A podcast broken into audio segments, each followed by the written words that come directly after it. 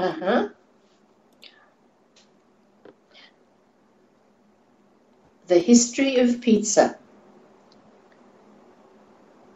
The modern pizza was originally invented in Naples, Italy, but the word pizza is Greek in origin, derived from the Greek word pektos, meaning solid or clotted. The ancient Greeks covered their bread with oils and herbs and cheese. The first major innovation that led to flatbread pizza was the use of tomato as a topping. It was common for the poor of the area around Naples to add tomato to their yeast based flatbread, and so the pizza began. While it is difficult to say for sure who invented the pizza, it is, however, believed that modern pizza was first made by baker Raffaele Esposito of Naples.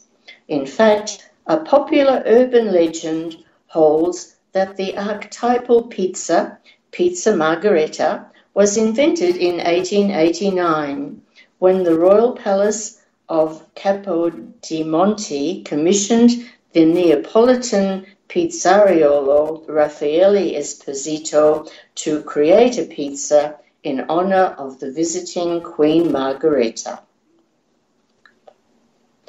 Of the three different pizzas he created, the Queen strongly preferred a pie swathed in the colors of the Italian flag red tomato, green basil, and white mozzarella.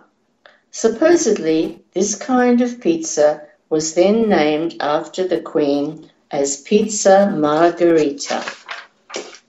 Later, the dish became popular in many parts of the world. The first pizzer- pizzer- pizzeria, Antica Pizzeria Port Alba, was opened in 1830 in Naples. In North America, the first pizzeria was opened in 1905 by Gennaro Lombardi at 53 103 Springs Street in New York City. The first Pizza Hut, the chain of pizza restaurants, appeared in the United States during the 1930s. Nowadays, many varieties of pizza exist worldwide, along with several dish variants based upon pizza.